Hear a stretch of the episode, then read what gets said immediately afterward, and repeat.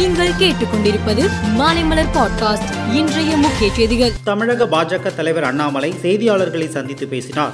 அப்போது அவர் அரசியல் களத்தில் நேர்மையாக இருக்க வேண்டும் என்பதில் நான் உறுதியாக இருக்கிறேன் என்றார். நான் காவல் அதிகாரியாக சிறுக சிறுக சேர்த்த பணத்தை அரவக்குறிச்சி தேர்தலில் செலவு செய்துவிட்டு தற்போது கடன்காரனாக இருக்கிறேன் என்றார். அதிமுக பொதுச் செயலாளர் தேர்தலை எதிர்த்து ஓபிஎஸ் தரப்பில் சென்னை உயர்நீதிமன்றத்தில் வழக்கு தாக்கல் செய்யப்பட்டது. அவசர வழக்காக இன்று விசாரணைக்கு எடுத்துக் கொள்ளப்பட்டது. வழக்கை விசாரித்த நீதிபதி குமரேஷ் பாபு பொதுச் செயலாளர் தேர்தல் முடிவுகளை மார்ச் இருபத்தி இரண்டாம் தேதி வரை வெளியிட வேண்டாம். தேர்தல் நடைமுறைகள் தொடரலாம் என கூறினார். முன்னாள் முதல் மந்திரியும் எதிர்க்கட்சி தலைவருமான சித்தராமையா வருணா தொகுதியில் போட்டியிடப் போவதாக தகவல் வெளியாகியுள்ளது.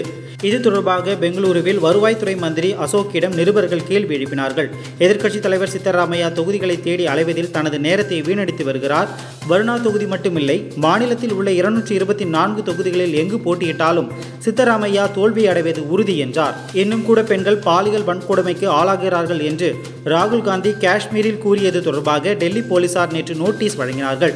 மூன்று மணி நேரம் காத்திருந்த அவரிடம் இந்த நோட்டீஸை கொடுத்தார்கள். பாலியல் துன்புறுத்தல்கள் தொடர்பாக தங்களை அணுகிய பெண்கள் குறித்த விவரங்களை தெரிவிக்குமாறு ராகுல் காந்தியிடம் போலீசார் கேட்டனர். ராகுல் காந்தி வீட்டுக்கு போலீசார் சென்றதை அறிந்ததும் காங்கிரஸ் தொண்டர்கள் அவரது வீட்டு முன்பு கூடினார்கள்.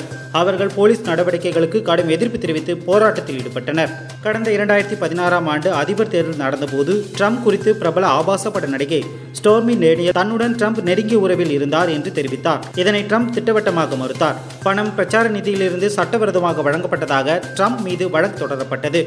நடிகைக்கு பணம் கொடுத்ததாக கூறப்படும் வழக்கில் தான் வருகிற இருபத்தி ஒன்றாம் தேதி கைது செய்யப்பட உள்ளதாக ட்ரம்ப் தெரிவித்துள்ளார். தென் அமெரிக்க நாடான ஈக்விடாரில் சக்தி வாய்ந்த நிலநடுக்கம் ஏற்பட்டது. இது ரிக்டர் அளவில் ஆறு புள்ளி எட்டு புள்ளிகளாக பதிவானது என்று அமெரிக்க புவியியல் ஆய்வு தெரிவித்துள்ளது. நிலநடுக்கத்தால் ஈக்விடாரில் பதிமூன்று பேர் பலியானார்கள். பெருவில் ஒருவர் உயிரிழந்தார். நூற்றி இருபத்தி ஆறு பேர் காயமடைந்துள்ளனர். இரண்டாவது ஒருநாள் கிரிக்கெட் போட்டியில் ஆஸ்திரேலியா பந்துவீச்சை சமாளிக்க முடியாமல் நூற்று பதினேழு ரன்களில் இந்தியா சுருண்டது.